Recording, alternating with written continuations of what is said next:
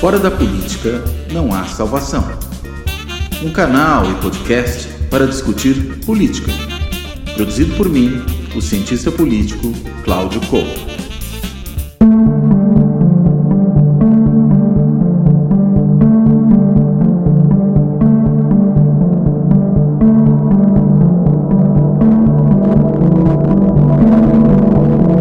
Olá! Este Fora da Política Não Há Salvação é o último antes das eleições ou antes da eleição do dia 30 de outubro, segundo turno da eleição presidencial e, claro, também segundo turno em vários estados que tem aí a disputa para governador. Né? E é uma semana essa que começou de forma, eu diria, um tanto quanto explosiva. Né? Com o ex-deputado, presidente do Partido Trabalhista Brasileiro, o PTB, né? o PTB da direita, é, dando tiro, porrada e bomba. Né? Porrada parece que não rolou, mas bomba e tiro teve bastante.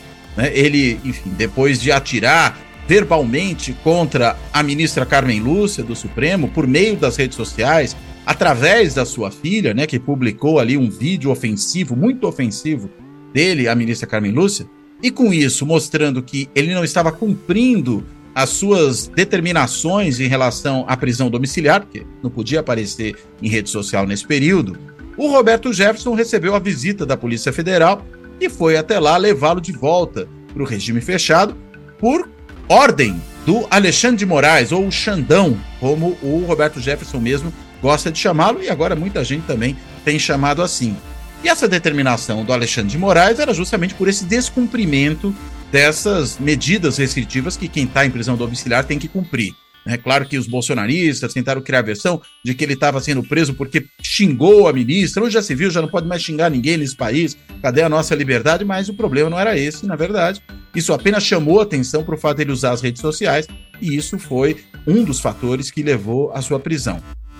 E chegando lá, a polícia acabou, da pior forma possível, percebendo que havia muito mais motivos para ele ser levado de volta para o regime fechado. Afinal de contas, mesmo como um preso, ele tinha em casa armas de fogo, fuzis, inclusive, né? tinha granadas em casa, vejam só, que sequer os, os que têm direito a ter armas eh, no Brasil podem ter granadas. Granada não é uma, uma coisa que, digamos, sendo um CAC você tem direito de ter.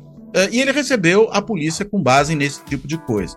Isso produziu ali um, um torvelinho de, de, de, de confusões dentro do cenário bolsonarista. A gente viu, por exemplo, aquele deputado Otone de Paula, né? Aquele pastor do Rio de Janeiro, próximo ali do ex-prefeito Marcelo Crivella, né, da Igreja Universal, apareceu durante a campanha municipal do Rio de Janeiro dizendo que o PSOL promovia a pedofilia e agora ele apareceu num vídeo muito curioso em que ele é, diz que falou lá com a assessoria do presidente da República e a assessoria diz que mandaria as Forças Armadas para defender o Roberto Jefferson desse ataque ditatorial promovido pelo Xandão.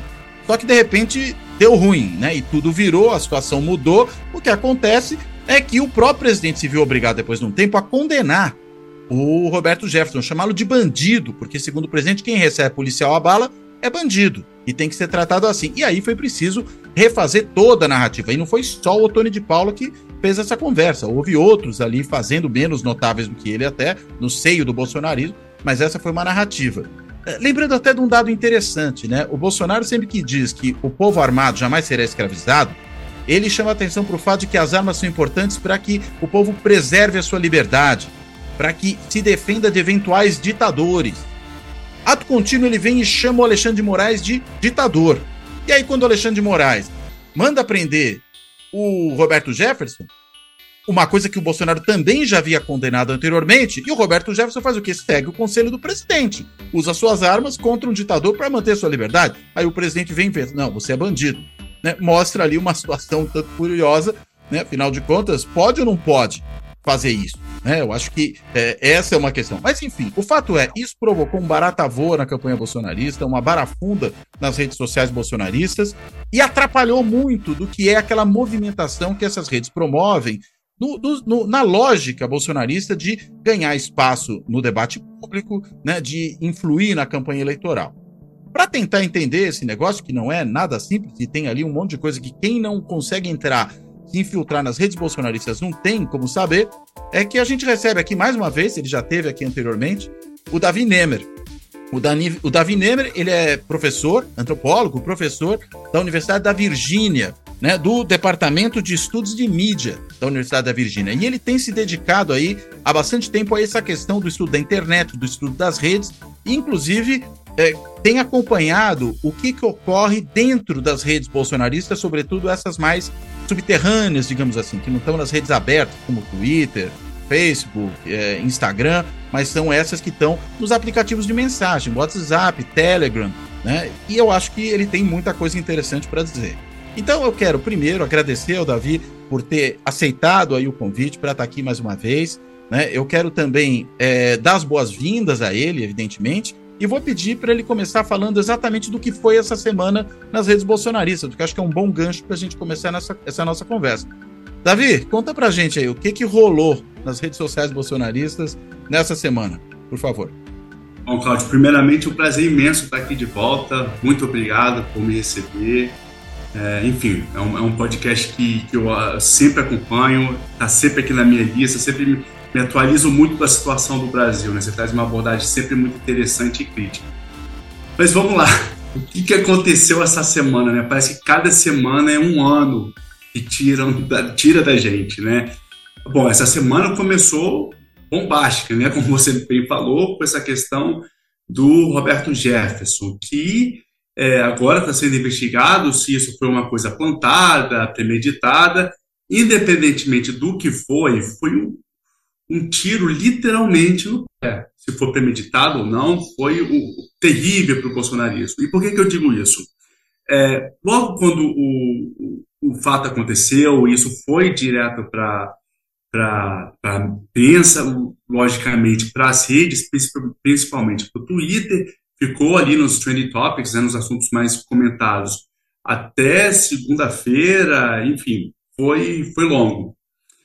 E o interessante é que quando a gente está no Twitter, a gente tem uma certa é, impressão de que se está no Twitter, é, ali é uma visão do que está acontecendo do Brasil, né? A gente tem essa ideia meio, até um pouco meio arrogante de que o que está no Twitter é o que está acontecendo no Brasil, e quem está vendo o que está acontecendo no Twitter é o que o Brasil está vendo. E isso, na verdade, é um, é um, grande mito, né? uma grande desinformação, vamos dizer assim. O Twitter está é, tá ali no, no, ranking, no nono lugar de, de, de rede social com mais é, usuário ativo no Brasil, ou seja, não é uma rede social muito grande.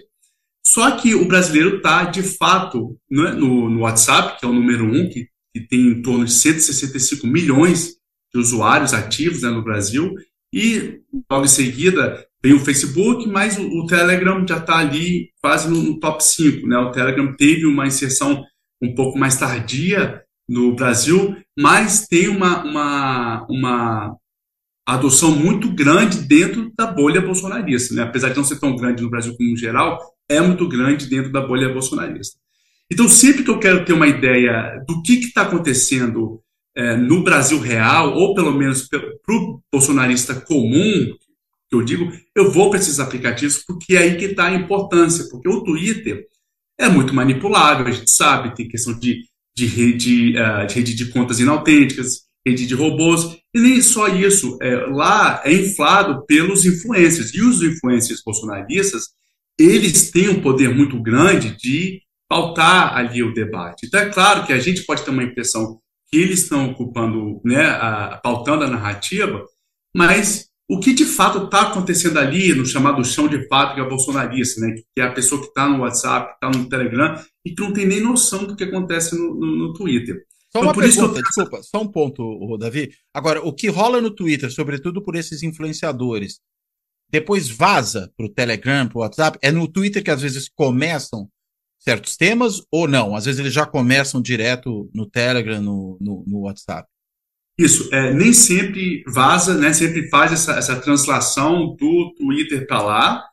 É, muito do que é orquestrado de desinformação, ele vem do Telegram e do WhatsApp, porque é o que dá sustentação para garantir o apoio numa rede menos é, menos assim bolsonarista, vamos dizer assim, que é o Twitter. É, não, eu falo menos bolsonarista comparado com o grau de bolsonarismo que tem né, no WhatsApp e no Telegram. Ou seja, se ali pegou, eles têm a certeza de que no, no, Twitter também vai pegar. Então, é mais ou menos assim que funciona. Foi aí que eu, eu, eu prestei muita atenção né, nessa questão da orquestração da desinformação, porque eu achava que vinha do Twitter para baixo. Só que não, vem, vem do WhatsApp, Telegram para cima. Isso não quer dizer que tem, não tem um movimento contrário. Tem sim, e é justamente isso que hoje eu vejo muito, para ver se essas, é, essas, essas narrativas que são pautadas no Twitter, elas entram né, ali do, do no, uh, no WhatsApp e no Telegram. Por quê?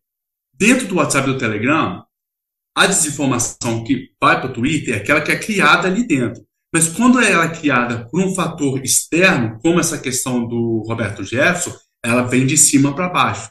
Né? O, Twitter, o Twitter tende a reagir mais. Da mesma forma, quando tem um, um, um ator externo, como o André Janones, por exemplo, que vem pautando diversas questões né, a gente vai falar aqui, é, é um fator externo para o WhatsApp bolsonarista, o Telegram bolsonarista. Então, o Twitter reage primeiro e, e vai reagir depois nesses espaços.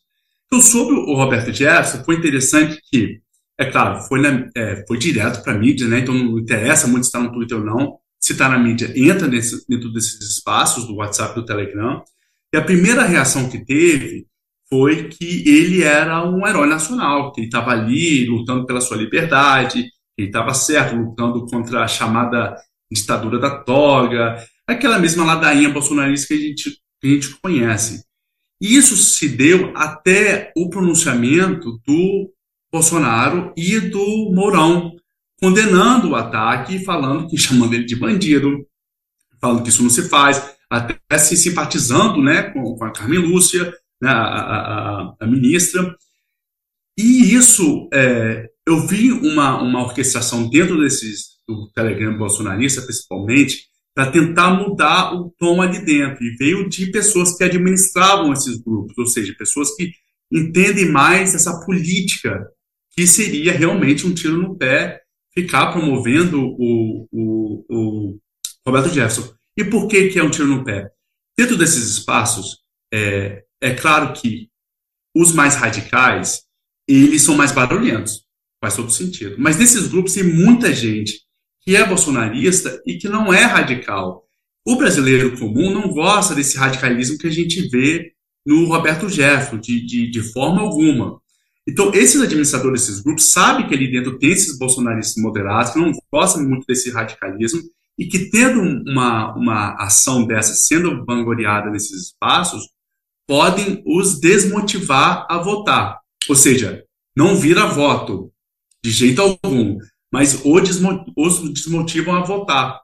Então, sabendo disso, sabendo da, da composição desses grupos, os administradores, ali, as pessoas que entendem mais a questão política, tentaram mudar o, o tom ali dentro. Então, trouxeram muitos os tweets né, do, do, do Bolsonaro, do Mourão, falando que não, que isso não está certo, então ali começa-se a, a, mudar um pouco o discurso.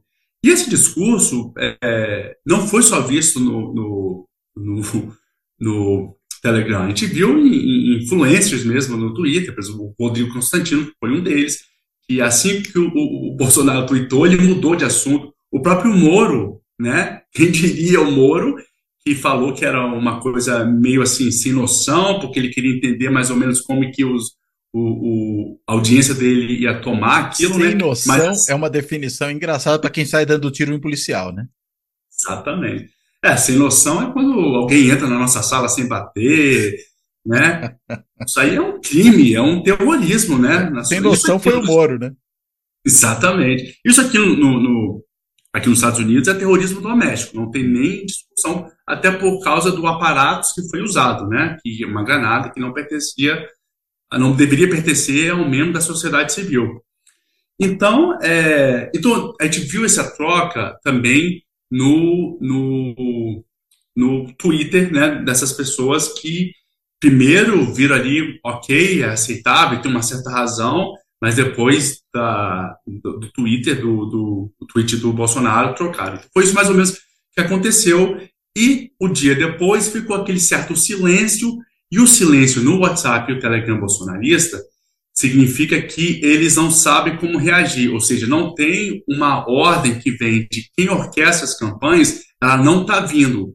Então as pessoas não conseguem se encontrar né, numa unidade ali, né, numa voz só, né, porque geralmente tendem a convergir num, num tema só. E ficou um silêncio por um tempo, até que surgiu essa questão do, do, das inserções do rádio, né, que está uhum. tá essa loucura até agora. E essa questão das inserções, é, aí eu ia te perguntar, a finalidade dela é o quê? É distrair do outro assunto? É produzir um novo tema? Porque uma coisa que me ocorre é o seguinte: essa questão das inserções no rádio, tenho a impressão que ela pode servir também, dentro do que tem sido toda essa narrativa bolsonarista sobre o processo eleitoral, sobre a justiça eleitoral em particular, se ela é confiável, não é confiável, é parcial, não é parcial, sobre a confiabilidade do sistema de apuração e de votação, é, ela talvez é, sirva como um pretexto para dizer: olha, a eleição não foi justa, que nós não pudemos fazer propaganda em estado de igualdade com os outros. Então, na realidade, essa eleição, por exemplo, devia ter sido adiada, né, para que isso fosse corrigido, ou essa eleição não poderia ter acontecido dessa maneira. É, não faz sentido também pensar isso, ou é só agito, é só essa produção de ruído para tentar manter essa base mobilizada e, ao mesmo tempo, pautar o debate público? As duas coisas. Né? O bolsonarismo vem o tempo todo querendo encontrar maneiras para deslegitimar o sistema eleitoral como um todo, seja no ataque às, às urnas eletrônicas, seja no ataque ao TSE e seja o ataque, né, o, o ataque ao Alexandre de Moraes. Então, justamente esses ataques para depois justificar ali a derrota, né, supostamente que viria no domingo, caso a gente siga aí as, as, as últimas pesquisas é, de intenção de voto. Então, são duas coisas, tem essa para contestar o resultado e também tem essa que você falou aqui de reocupar os espaços que são deles próprios, né? E por que, que eu digo isso? Porque dentro dessas, né, logo ali no final do primeiro turno até agora, a esquerda conseguiu virar o jogo, né, não digo a esquerda, o antibolsonarismo, né, com a frente progressista e tal, enfim, até a, a direita democrática, conseguiu é, ocupar os espaços onde que a, o, o, bolsonarismo sempre ocupou. Eu digo isso com as campanhas, né, que, que criou aquela certa dúvida se o Bolsonaro era um maçom ou não, uh, a questão né, do vídeo que ele fala, da questão do canibalismo, né, que comeria ou não um, um corpo lá do, do, do, indígena, e a questão das meninas né, da, da Venezuela, a questão da pedofilia. Isso é, atingiu o Twitter como uma bomba, como é de se esperar, e muito se pergunta, né, tá, o Twitter é só a nona rede social do Brasil. Que efeito isso tem? Foi aí que eu fiz aquela análise em que realmente essas questões foram, entraram nessas bolhas bolsonaristas e que é, criaram uma certa dúvida, porque uma vez que você desmoraliza o seu candidato, os estudos mostram que as pessoas não se sentem tão é, é, motivadas a lutar por ele ou a votar por ele. Novamente, não vira o voto, mas você desmotiva a pessoa a continuar lutando, a continuar é, é a sair de casa, né, ter essa motivação para sair de casa e para votar. E isso foi uma coisa que, por ser um fator externo, o né, ali quem coordena as, as, as campanhas bolsonaristas não soube lidar. Então, por muito tempo, essa frente antibolsonarista ocupou esses espaços, o que coloca eles na defensiva, ou seja, cada campanha anti-Bolsonaro, eles têm que é, gastar tempo e esforço para criar seus conteúdos, para criar suas narrativas, para se defender, ou seja, eles entram na defensiva. E na defensiva não tem espaço para ir para a ofensiva. Ou seja, então eles perdem muito tempo com isso, tentando achar uma forma de retornar ao, ao controle da narrativa, né? ao controle para é, controlar e pautar a sua, o seu próprio debate.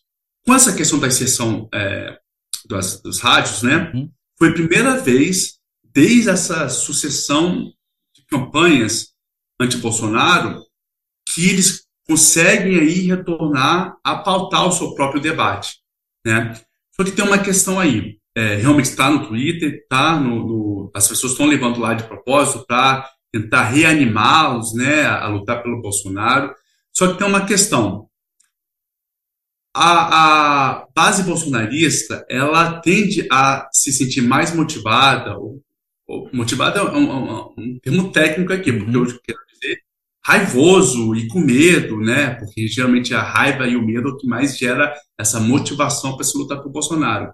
Geralmente, quando vem um ataque ou uma questão que toque as uh, agenda de costumes, as né? Crenças, por exemplo, os valores. Isso, ou que promova o, aquele pânico moral.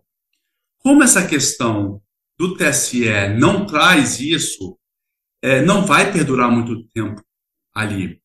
E já está é, já tá mais que né, no próprio Twitter, isso não vai entrar muito no Telegram, no WhatsApp, mas vai morrer logo porque já estão achando diversas inconsistências, né, que diversas rádios ali que eles mostraram, o CNPJ está suspenso, algumas rádios são rádios online, né, que elas não, não estariam sobre essas regras né, do TSE. Ou seja, mais uma questão que não vai colar por muito tempo. É importante no sentido em que vai é, reocupar esses espaços deles, mas dificilmente vai promover algo que eles precisem para ter uma virada, né, que é o que eles esperam. Mas é muito difícil essa campanha é, virar voto. Isso vai reanimar aqueles que já estavam com eles, né? É, e acabou produzindo, inclusive, um efeito curioso, né? Porque você teve uma reação muito forte, né, do Alexandre de Moraes. Ele trucou, de certa maneira, a, a campanha do Bolsonaro, né? Disse: olha, já que vocês estão apresentando isso, agora vocês têm 24 horas para apresentar provas, senão vocês podem ser acusados de crime eleitoral. Ou seja, de alguma forma inverteu a situação, né? E os deixou desarvorados, tanto que o que tem sido noticiado é que há muita gente na campanha do Bolsonaro que acha que foi mais um passo em falso, né? Que se soma ao tiro no pé, né? Talvez por isso o passo em falso, né? Afinal de contas, o pé havia sido atingido no começo da semana, né, da campanha do Bolsonaro, onde já se viu, né, levantar uma coisa que depois não tem sustentação e ainda pode reverter de forma contrária. Por isso eu pensei também nessa questão muito mais de tentar eh, novamente produzir um fato de questionamento do resultado da eleição, é, por mais que ele não tenha sustentação na realidade, é, do que eventualmente já produzir a mobilização. Agora, me chama atenção isso, né? Que você falou. É, é o pânico moral que mobiliza nas redes, né? Ou seja, é o medo, é a raiva, é esse tipo de situação que faz com que haja esse tipo de mobilização. Isso, por acaso, mudou de alguma maneira agora no período eleitoral, em comparação ao que foram as redes bolsonaristas nos últimos anos, durante o governo Bolsonaro? Tem alguma mudança de tom ou, ou é a mesma coisa? Tem a mudança de comando, né? O, o Carlos Bolsonaro foi tirado do comando. Por isso que ele teve essas. É, bom, vou ser um pouco cuidadoso aqui com minhas palavras, mas teve é, esses, esses, ah, essas desavenças ali no, no né, com, com, com, com, o time de Bolsonaro, que ele foi, é, acabou sendo internado, né, isso foi noticiado, com crise de ansiedade, por causa desses estresses e dessa troca de comando. Porque o Carlos Bolsonaro, ele, querendo ou não, ele entende muito bem o que cola na base bolsonarista, que é esse pânico moral.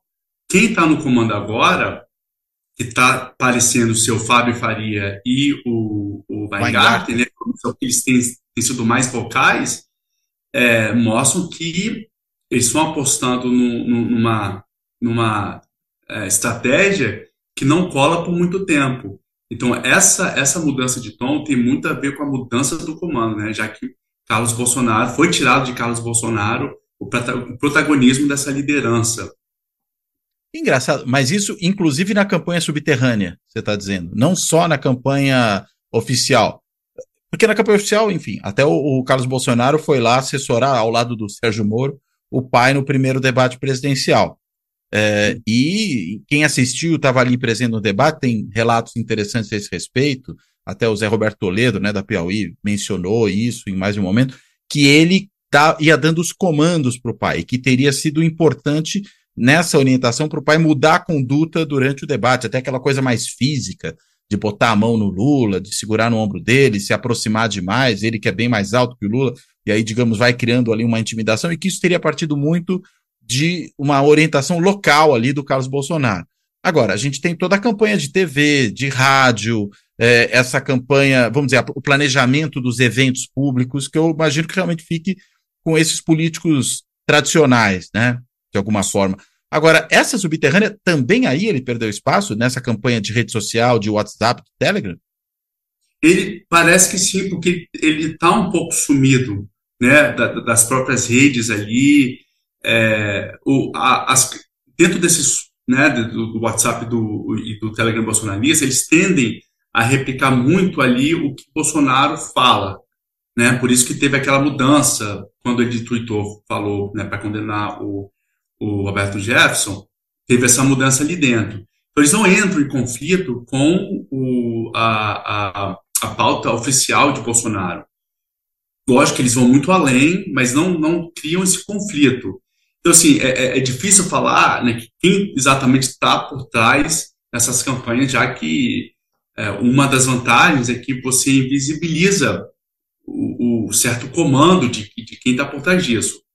Mas é possível ver que aquele tom mais, mais agressivo, mais promover essa questão do pânico moral, que é de costume né, ser trazido pelo Carlos Bolsonaro, não está ali, o que leva a crer que não, ele não está também nessa frente né, do, do, desses grupos, ou no chamado submundo bolsonarista. Né? E o Janones? Né? O Janones é interessante, não sei se você vai concordar comigo, mas até porque você é um pesquisador do assunto, eu sou mais um curioso sobre isso, mas a, a minha impressão é que o Janones, ele, mais do que outra coisa, ele produz um curto-circuito mental no seio bolsonarista. Né? E, e, não sei se ele tem efeitos, acho que ele não tem efeitos muito de ganhar eleitores novos e tal, não acredito que isso ocorra, mas é, parece que ele, ele gera uma confusão, porque é um dos outros falando como nós e, e usando as mesmas ferramentas, a gente não sabe muito bem como sair delas. É isso mesmo ou tem mais alguma coisa? É, é, é por aí. É, é, aquela questão que eu, eu falava muito antes da, de começar a campanha. Eu falava assim: é difícil competir com o bolsonarismo, não é nem sobre a esquerda contra o bolsonarismo, até mesmo a direita democrática. É muito difícil porque eles não se apegam a nenhuma diretriz ética. É para criar desinformação, eles vão fazer o que, o que for para criar desinformação. A esquerda e a própria direita democrática sempre foi colocado nesse pedestal onde eles não podiam fazer, agir como. Aí, a gente perdeu muito espaço na, nas redes, né? Porque tinha, a gente tinha pelo menos um compromisso, mesmo que seja fosse mínimo, com a questão ética. Agora vem o Janones para literalmente bagunçar isso. E é interessante porque ele, o pessoal brinca às vezes, fala, ah, o Carluxo da esquerda e tal, e não é, porque ele age de forma diferente. A ação nas redes sociais, principalmente no Twitter, pode parecer parecido porque é uma tática de guerrilha digital. Né, que você vai para frente, você fala, você, você não descansa, tem tempo todo querendo chamar atenção, toda vez é uma breaking news, né, é urgente e tal. É, essa é, que, é esse tipo de ansiedade que a guerrilha digital causa. Mas ele não cria desinformação do nada, como o bolsonarismo faz. Ele sempre se baseia num, numa questão factual para gerar essa dúvida, essa confusão, esse conflito ali dentro. Por exemplo, a questão dos, dos maçons não é mentira. Bolsonaro estava dentro dos tempos, estava dando palestra, as Forças Armadas têm né, diversos é, membros ali na maçonaria, né? Inclusive o Mourão, né?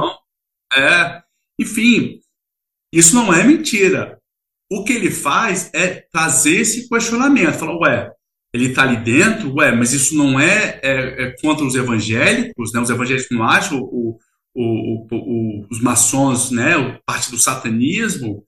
É, será que ele vai colocar no, no Planalto, né? Se ele for reeleito um, governo né, de maçons. Então, são, são esses questionamentos que você sai pela tangente de não produzir desinformação baseado numa, numa, numa questão factual.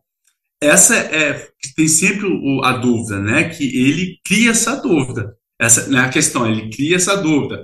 Da mesma forma do, da questão do, do, do, da pedofilia e do, uh, do canibalismo. As as duas outras questões foram literalmente trazidas em vídeo, o Bolsonaro falou aquelas coisas, e depois é criado o tal do sensacionalismo, o que não é nenhuma novidade para nenhum de nós, né? Então, o que ele faz é literalmente isso, é fazer essa guerrilha digital num sensacionalismo, num questionamento que ocupa esses espaços digitais e que cria essa confusão, essa, esse conflito de ideias, né, que está acontecendo, principalmente quando vem dele, que surgiu como um elemento surpresa, já que ele não era petista, não era lulista, é, era uma pessoa assim que não, eu, eu, pessoalmente não conhecia.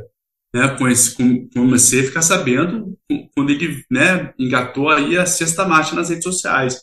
E que, pronto, é, demorou muito, por exemplo, para o campo bolsonarista produzir algo, eles têm até hoje dificuldade de produzir algo para demonizar o, Dano, o, o Danones, que é como eles chamam, né? Danones.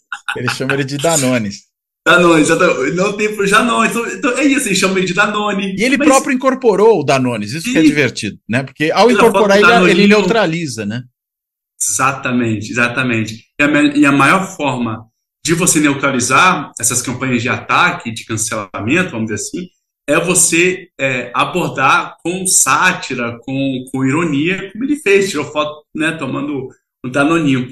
Então, até hoje, todo, toda semana eles tentam é, ligar o, o, o, Janones a uma questão. É, hoje mesmo, tentaram ligar ele a, a um, uma pedofilia, enfim, e não foi para frente, não vai para frente. Porque não tem lastro, né? Não tem lastro, não tem essa questão factual que ele consegue trazer. Que agora, né, ele, ele tenta reocupar esse espaço que tinha ganhado com a questão do celular do Bebiano, né? Agora essa é a grande é, mistério, se ele tem ou não e se tiver o que tem lá dentro, né? Porque o Bebiano era a pessoa que sabia de muita coisa. Sim. Na minha pesquisa, eu cheguei a, até duas pessoas que trabalharam ali dentro do QG do Paulo Marinho é, e que quando o Bolsonaro foi eleito e o Bebiano fez parte da Secretaria Especial, essas duas pessoas, elas fizeram parte desse, dessa secretaria uh, especial. As pessoas não sabiam por que, que ela foi pra, elas foram para lá, foram para lá porque elas iriam continuar a, a né, estavam se institucionalizando o chamado gabinete do ódio, enfim. Essas duas pessoas eram quem uh, financiavam a, a, o que eu chamo na minha pesquisa de infraestrutura humana da desinformação, que é a milícia digital elas que faziam toda a conexão com dinheiro e tal.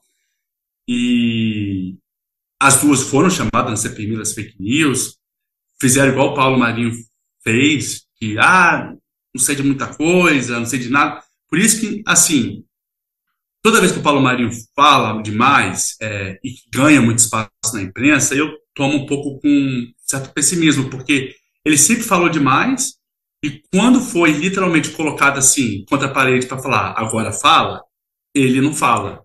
Então não sei até que ponto vai para frente. Mas com essa questão aí do Janones, ele pode ter achado o canal que ele estava precisando para fazer o, o que ele tem, né, acesso bombar. E o Janones conseguiria, né, já que ele tem os canais para fazer isso. Então, é, são cenas do próximo capítulo que parece tá, que está acabando, né? Mas quatro dias parece que são quatro anos. É uma eternidade. Aliás, é interessante porque nesse episódio aí do celular, ele inclusive se deixou fotografar ao lado, né, do Paulo Marinho. Como se ele realmente tivesse pego o celular do, do Bebiano, que estaria com o Paulo Marinho, que foi sempre uma coisa especulada, mas que nunca houve qualquer evidência de que isso efetivamente ocorresse. Mas acho que é um pouco isso que você falou, ele vai produzindo a dúvida, né? na cabeça dos bolsonaristas e tumultua o ambiente deles. Acho que é, é, é muito por aí. E, e, gozado quando você falou também de uma outra coisa que me chama a atenção.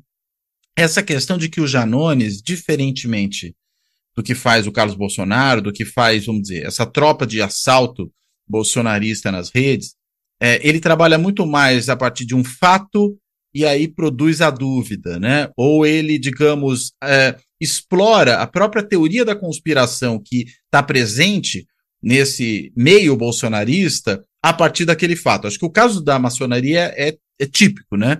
É, a maçonaria não tem nada a ver com o diabo, culto ao diabo, satanismo, mas há uma teoria da conspiração de que teria.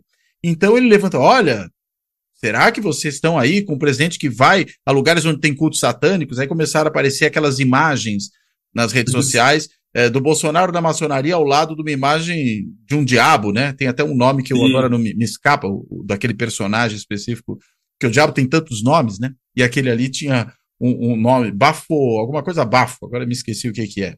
Sim, eu tô tentando lembrar aqui. Depois a gente tenta lembrar desse nome aí. Até porque o diabo deve ter um bafo danado mesmo. Mas, de qualquer maneira, uma, uma coisa que me fez é, lembrar aqui, quando você falava dessa estratégia do Janones, foi daquele fofoqueiro de televisão e de jornal, o Nelson Rubens, né? Que ele tinha um bordão que ele usava nos programas televisivos dele, que era assim: eu aumento, mas não invento. Né? E era justamente daí que vinha, digamos, o apelo dele, né? Porque ele sempre contava algo que tinha um certo laço na realidade e colocava ali algo a mais que justamente gerava o frisson em torno da, daquela situação. Pelo que você está me falando, o que o Janones faz é, digamos, produzir uma lógica Nelson Rubens digital, né? ele leva isso para as redes e faz com que a coisa opere nessa, nesse registro. É, é isso mesmo? É o Nelson Rubens versão 4.0, alguma coisa assim? É, é, é, é, isso. E engraçado você falar isso, porque antes de eu adentrar dentro dessa questão de entender desinformação e tal, comecei ali em 2018, eu me inseri muito num, num subcampo da antropologia, que é a antropologia da fofoca. Interessante que tem essa, essa, essa sub, subcampo, né? Que é muito conhecido, e principalmente no Brasil tem aí diversos é, acadêmicos que, engajam nisso, porque é uma das coisas que no Brasil a gente, é, de uma forma né, mais geral, te adora uma fofoca, mas ninguém gosta de ser taxado de fofoqueiro. Hum. Que é muito parecido com a questão das fake news. A gente adora ali uma fake news, uma coisa que que gere, eh, desperte uma, uma certa curiosidade e tal, mas ninguém gosta de ser taxado de distribuidor de fake news, né? Ou, ou, ou que é o desinformador. Então, mais ou menos isso que, que, que funciona, é esse sensacionalismo que o, o, o, Janones consegue promover. Agora eu lembrei, né? É o, é o Baphomet, Baphomet, Baphomet né? isso mesmo, isso. Baphomet, é o nome do capeta. interessante aí é que ele não cria a, a teoria da conspiração de que o, a maçonaria ela é satânica. Essa teoria da conspiração já está embutida na crença evangélica. O que ele traz é justamente esse conflito. Eu falei, como é que vocês acreditam que a maçonaria é satânica e você ser um presidente que está lá dentro é, conversando com os maçons, né, dando palestra, convidando eles? O que, que é isso? Então, é trazer essa dúvida dentro do, de uma questão factual e, uma, e dentro do sistema de crença deles próprios. E isso chama muita atenção porque, novamente, vai dentro desse, desse, desse pânico moral da agenda de costumes deles. Da mesma forma que é a agenda que eles mais se engajam, é também a agenda que mais atinge eles. Né? Então, por isso que a gente vê a, a questão é, é, triste falar isso, mas a questão da maçonaria impactando o, o, o bolsonarismo digital do que a questão do orçamento secreto, que é muito mais sério, é muito mais sério. A questão da inflação, que voltou esse mês, eu estava ouvindo a, a, a Mônica De Bolle, né, o IPCA 15, que faz essa previsão, falou que voltou a, a, a inflação esse, esse ano, porque o governo não consegue mais fazer aquelas manobras do CMS, né, da gasolina e tal. Bateu no teto, né? É, não tem mais para onde correr. E tem a inflação de alimentos que escapa dessa, desse tipo de ação, né? Porque o governo conseguiu controlar os combustíveis. Né? Quando você tira os combustíveis e deixa o resto da inflação, ela é muito mais alta do que efetivamente o IPCA está mostrando. Exatamente. E a gente tem agora, saiu a, a, né, uma, uma pesquisa que 49 milhões de brasileiros estão nessa situação de miséria, né? 23% da população. Muita coisa. É o número desde 2001. E isso é, é, é, é, é triste saber que não é isso que está pautando o debate né, desse pessoal. É justamente se Bolsonaro é maçom ou não. É, é meio surreal. É preocupante, porque mostra um pouco aí da, um pouquinho de degradação social, de entendimento de coletivo, de entendimento do que, que é, é, é, ter um plano de país. E a gente vai ter que arrumar uma forma de recuperar isso, porque é, o país está muito dividido, né? Embora é interessante, você está falando isso nas redes bolsonaristas, né? Mas eu estou pensando num, num, num, outro aspecto desse problema. Antes de ocorrer lá o tiroteio do Roberto Jefferson, a gente teve uma situação no, no meio da semana que passou, daquela declaração do Paulo Guedes dizendo que desindexaria o salário mínimo, né? Que ele não necessariamente precisa ser reajustado pela inflação, que pode ser reajustar abaixo reajustar acima. E esse também foi um ponto né, muito explorado pelo próprio Janones, não só por ele. A campanha oficial do PT, inclusive na televisão e tudo mais, pautou isso. Tanto que a propaganda do Bolsonaro nesta semana, pelo menos no rádio, eu escutei a do rádio hoje, quando a gente está gravando isso aqui, ela, ela, ela tocava diretamente nessa questão, dizendo: olha, Bolsonaro vai sim reajustar o salário mínimo pela inflação. E aí vem o Bolsonaro dizendo que agora ele pode fazer isso porque saneou as finanças do país. Mas houve uma exploração muito grande disso. Isso, é, se não chega nas redes bolsonaristas, que, em, que, em que lugar isso tem efeito? É só, digamos, em quem assiste a televisão, é quem pega o noticiário, é quem, digamos, acessa outras redes? Por onde é que esse tipo de, de notícia, que é de, não é o pânico moral, é o pânico econômico nessa situação, por onde que ele anda?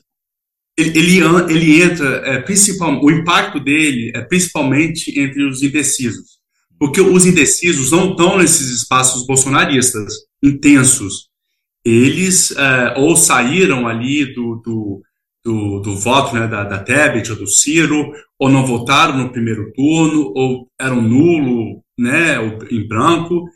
É, é justamente aí que essa questão tem um impacto muito grande, porque uma coisa é você ter uma ideologia que você quer seguir, que você almeja. Outra coisa é quando você vê que essa ideologia pode muito bem é, ter um impacto forte no teu bolso. E isso, o Cláudio, principalmente dentro dessa crise que a gente vive, tem um impacto muito grande. Infelizmente, como a gente falou antes, não tem um impacto tão grande dentro dessa bolha bolsonarista, mas tem principalmente dos indecisos, porque os indecisos tendem, que estão agora, né, indecisos agora, eles tendem a ter uma, uma abordagem muito mais moderada, muito mais racional do que o bolsonarista. E nada mais racional do que você não querer que isso afete o seu bolso. E isso tem um efeito sim. Que é o voto econômico, né? Fundamentalmente. Exatamente. É, é por Exatamente. isso que essa pesquisa da Quest, ela de, que foi divulgada hoje aqui, quando a gente grava, né? A gente está gravando isso aqui no dia 26 de outubro, quarta-feira. Ela é uma pesquisa que mostra que, para aqueles que não querem votar em Bolsonaro, o principal fator é a economia. Né? O principal fator de preocupação, né, de avaliação negativa em relação ao Bolsonaro e mesmo de receio com respeito a, a, a um futuro governo Bolsonaro. Né? É, ou seja, é mais, parece que o eleitor anti-bolsonarista, pelo que você está dizendo, ele acaba sendo o eleitor mais racional do que o eleitor antilulista. É isso? Isso, exato. Exatamente. Isso tudo mostra, Claudio, que aquele governo que entrou em 2018, em 2019, falhou totalmente. Não é a, a, gente não se surpreende por isso, né? Mas olha, teve a crise com Mandetta, teve a crise com Moro, é, só, não, só não teve a crise com o, o Paulo Guedes, mas a, a crise veio na, na, na, nossa economia. Né? Não teve a crise com a figura Paulo Guedes, mas teve a crise na, na economia, tanto é que hoje não se fala mais no Poço Ipiranga, é, é, a gente não vê o, o, o Paulo Guedes tomando um, um, espaço no palanque muito grande, né? tenta-se ele esconder ele o, o, máximo possível, ou seja, todas ali, todas as, as frentes que o Bolsonaro se prendeu em 2018, na campanha de 2018, todas caíram por terra. Tanto é que hoje o brasileiro está vendo que a economia não decolou, e é uma crise, é uma, uma das maiores preocupações. Né? Então, mostra que o governo original de Bolsonaro colapsou completo e ele nunca foi capaz de montar nada sustentável na, na própria, sabe, no próprio entendimento do que seria um governo bolsonarista. Foi, foi aos, aos solavancos, né? A gente viu. E isso tem consequência, principalmente quando a gente tem que se deparar com uma, uma pandemia, né? É, e é interessante o caso do Paulo Guedes, porque a impressão que dá é que ele foi se desfazendo, né? Ao longo do governo. Aquele Paulo Guedes do posto Ipiranga, da eleição e até talvez os primeiros meses de governo, que era o ministro da Economia super neoliberal, é, muito rígido com relação a, a, gasto público, sairia cortando tudo, né?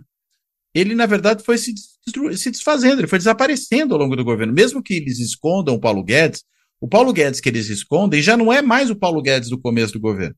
É o Paulo Guedes que se desconfigurou por completo, né? virou outra coisa, muito diferente daquele que afiançou, de alguma forma, a vitória do Bolsonaro, sobretudo para os setores que defendiam mais pragmatismo econômico na linha neoliberal, né? Sim, e é muito decepcionante ver economistas ortodoxos, é, liberais, que são entendidos como sérios, ainda é, é, passando, né, como te falo, passando um pano ali para ele. Não é possível que eles não tenham um tato com a realidade brasileira, né?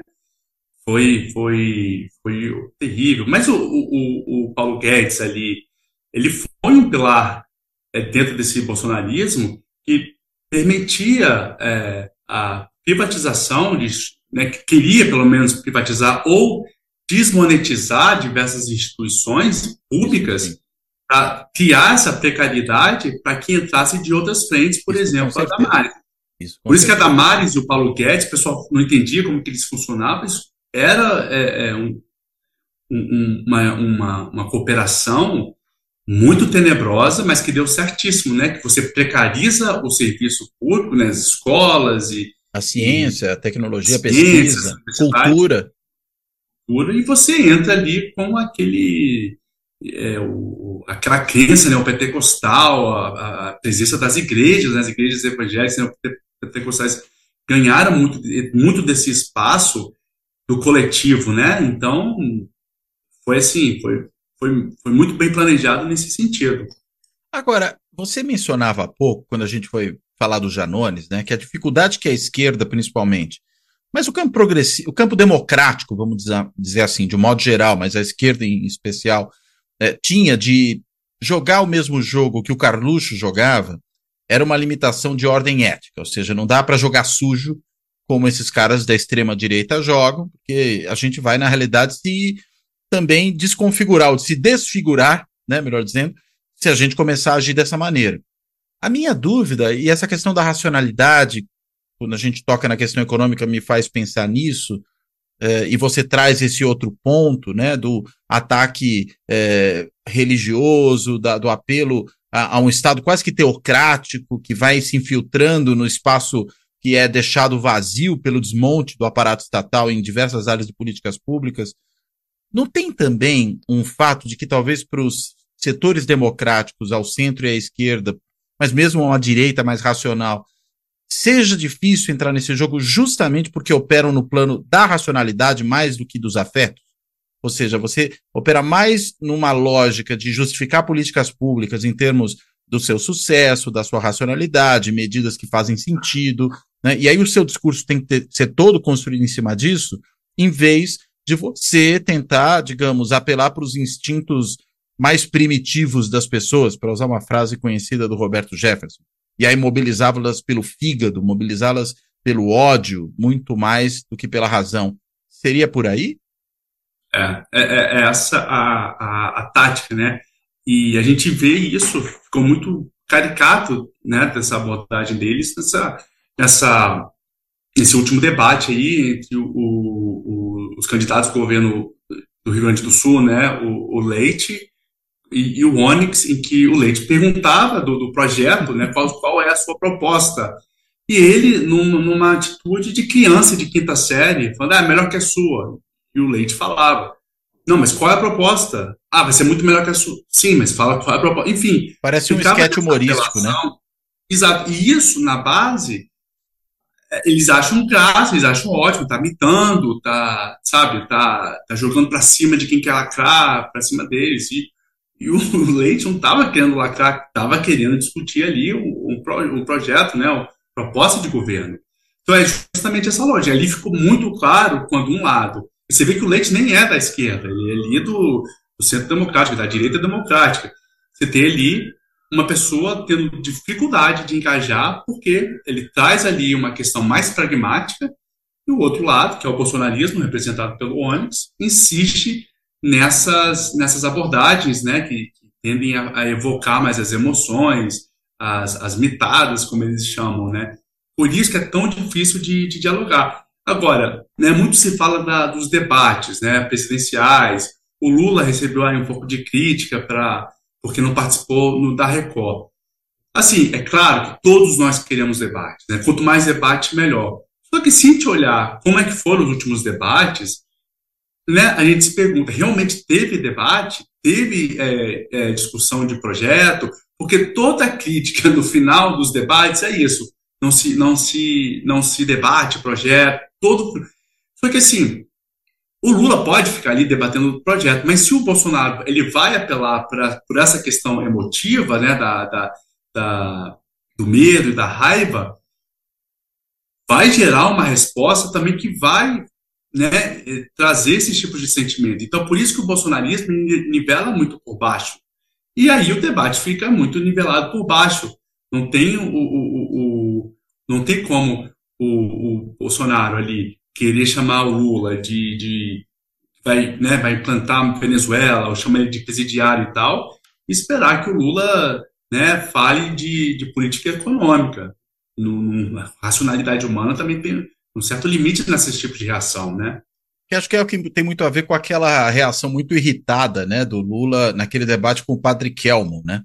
É, que a impressão que me dava daquilo é, pô, eu vim aqui debater a sério e aparece esse cosplay é. de padre, né? Como Sim. é que eu lido com um sujeito desse, com uma personagem desse aqui que não, não faz o menor sentido, né? É, foi levado ao paroxismo, né, esse negócio, Sim. uma situação aí, como aquela. Aí o pessoal fala, ah, é, é, o debate caiu porque o Lula se irritou eu falei, minha gente, quem não vai se irritar com. Eu não conseguiria isso, por isso que eu não sou político também. Uhum. Mas, assim, pensando como um ser humano, quem não se irritaria com, aquele, com aquela questão, justamente que o Lula, já, naquela hora, deve ter percebido qual foi a armação toda, né? Que ele foi levado para justamente é, é, ser irritado. Ou seja, nada mais irritante de saber que você caiu na armadilha né, do, do, do que foi proposto ali.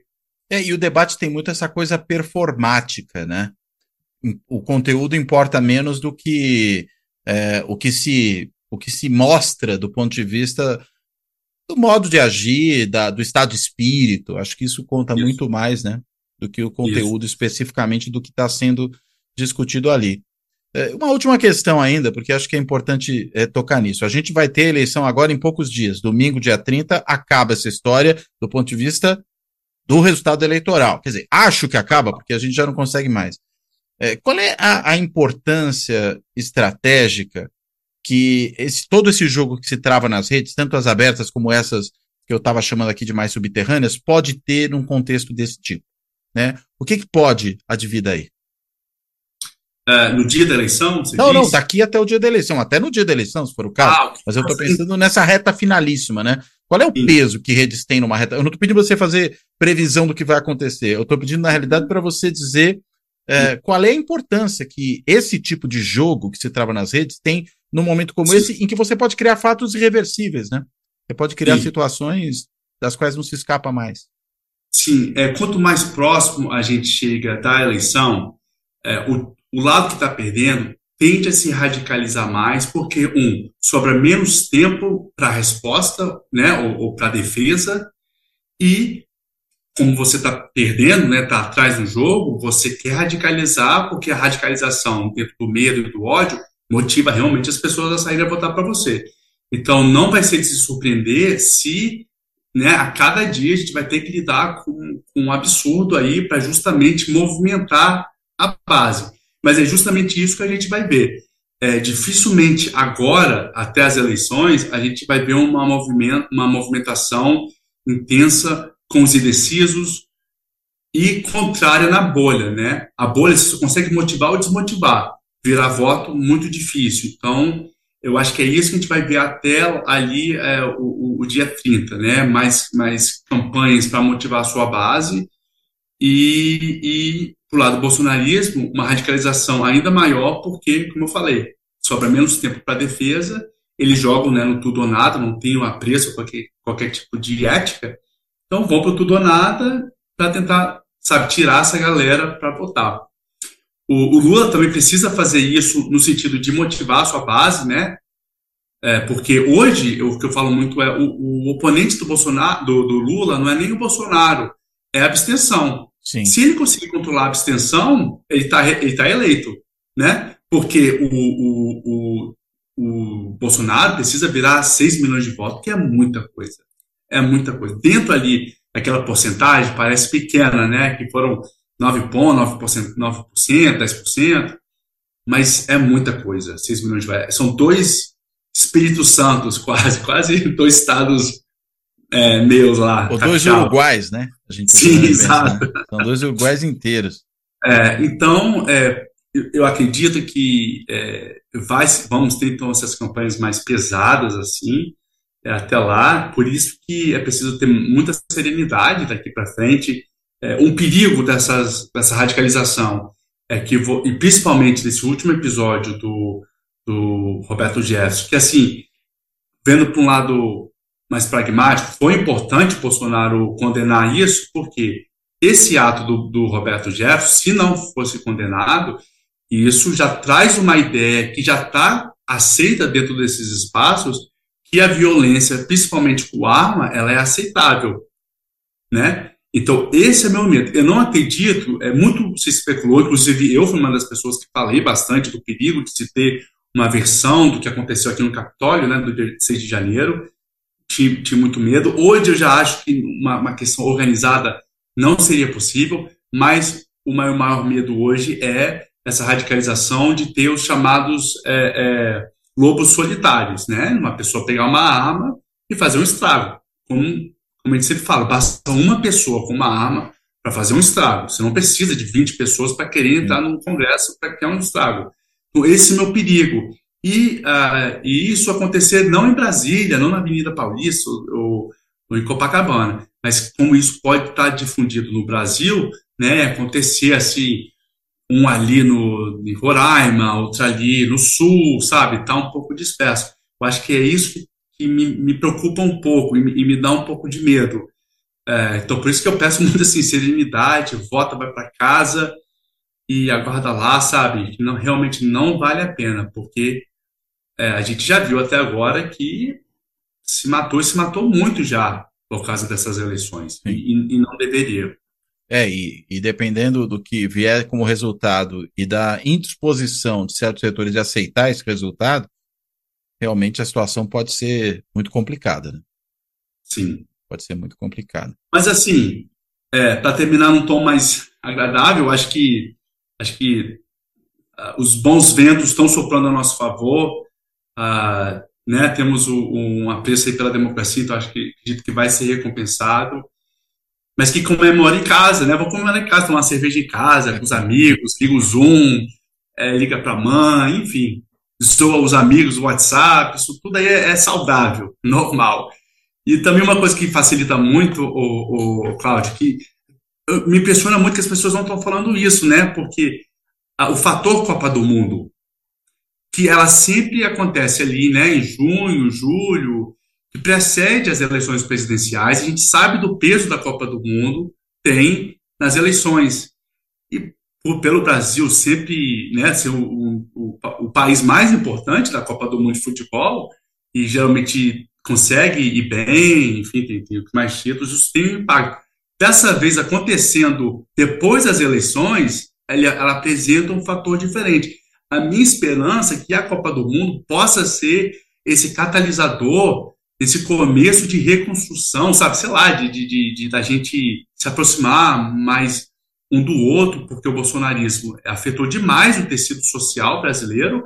Então, de repente, a Copa do Mundo pode ser essa desculpa, apesar que todo mundo esteja pé da vida com o Neymar. É isso que eu ia falar, Nossa, o Neymar não está ajudando muito, né? Não está. Então, assim, seria interessante também ele. Acabou as eleições, que não fale mais de política, sabe? Eu acho que o Tite, ele é, o Tite é muito inteligente, falou que não vai para Brasília, independente se ganhar ou perder. Sim. Acertadíssima a, a, a questão.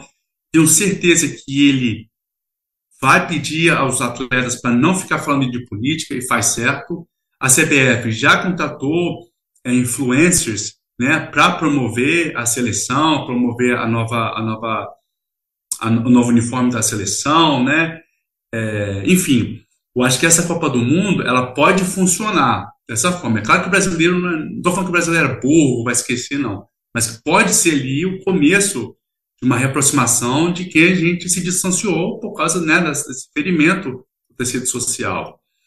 Então, é, e é bom também que é um, é um evento gigantesco no país, também possa ajudar a acalmar as coisas que sobraram, né, a ressaca da, das eleições.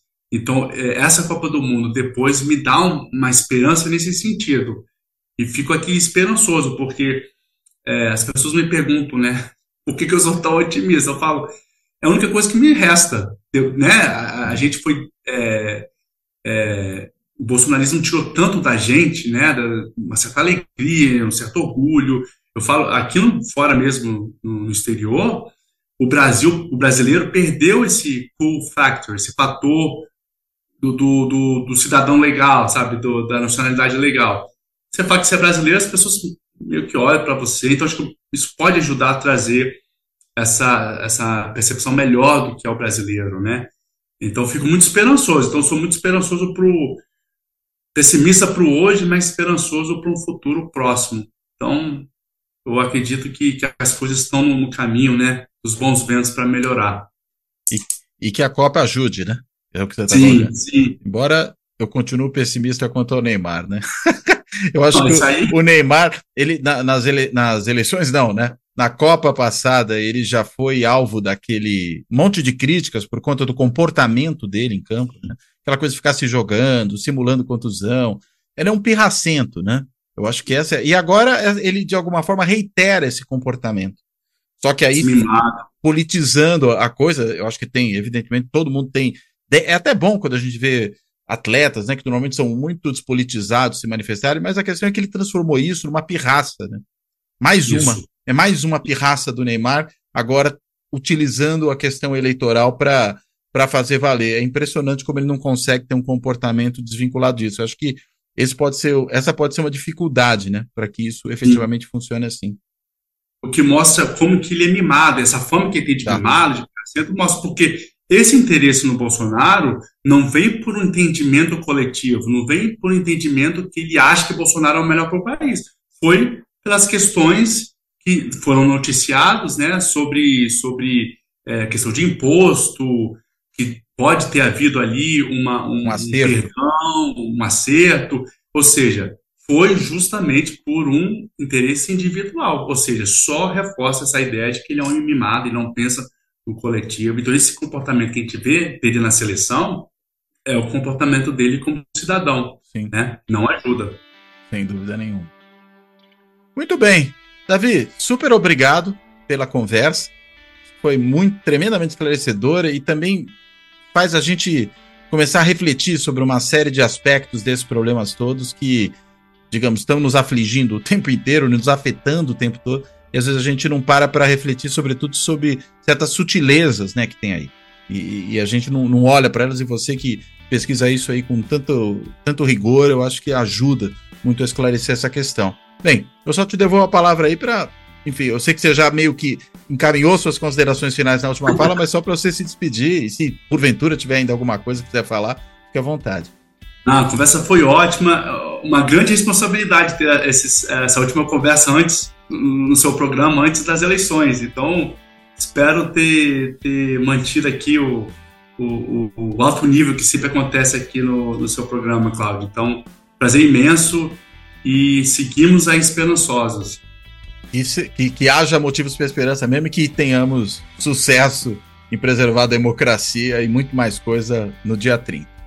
Bem, Exato. quero então, além de reiterar o agradecimento e me despedir do Davi, eu quero também, como sempre faço, ao me despedir aqui de quem nos assiste, quem nos ouve, seja no YouTube, seja nos podcasts, agradecer a esse acompanhamento, desejar que todo mundo, que, sobretudo quem ouvir o podcast ou assistir o canal do YouTube antes da eleição, que vote bem, que não deixe de participar desse momento. Uh, e, é claro, além de agradecer a todo mundo que nos acompanha, agradecer especialmente a quem tem contribuído aí para a sustentação material do canal, né? Falamos aqui até do salário mínimo, então é importante falar da sustentação material do canal. Seja lá sendo sócio uh, do canal por meio do clube dos canais do YouTube, seja às vezes dando aquela contribuição pontual ali, apertando o botãozinho do Valeu Demais, que fica no próprio site do YouTube, é muito fácil fazer essa contribuição esporádica.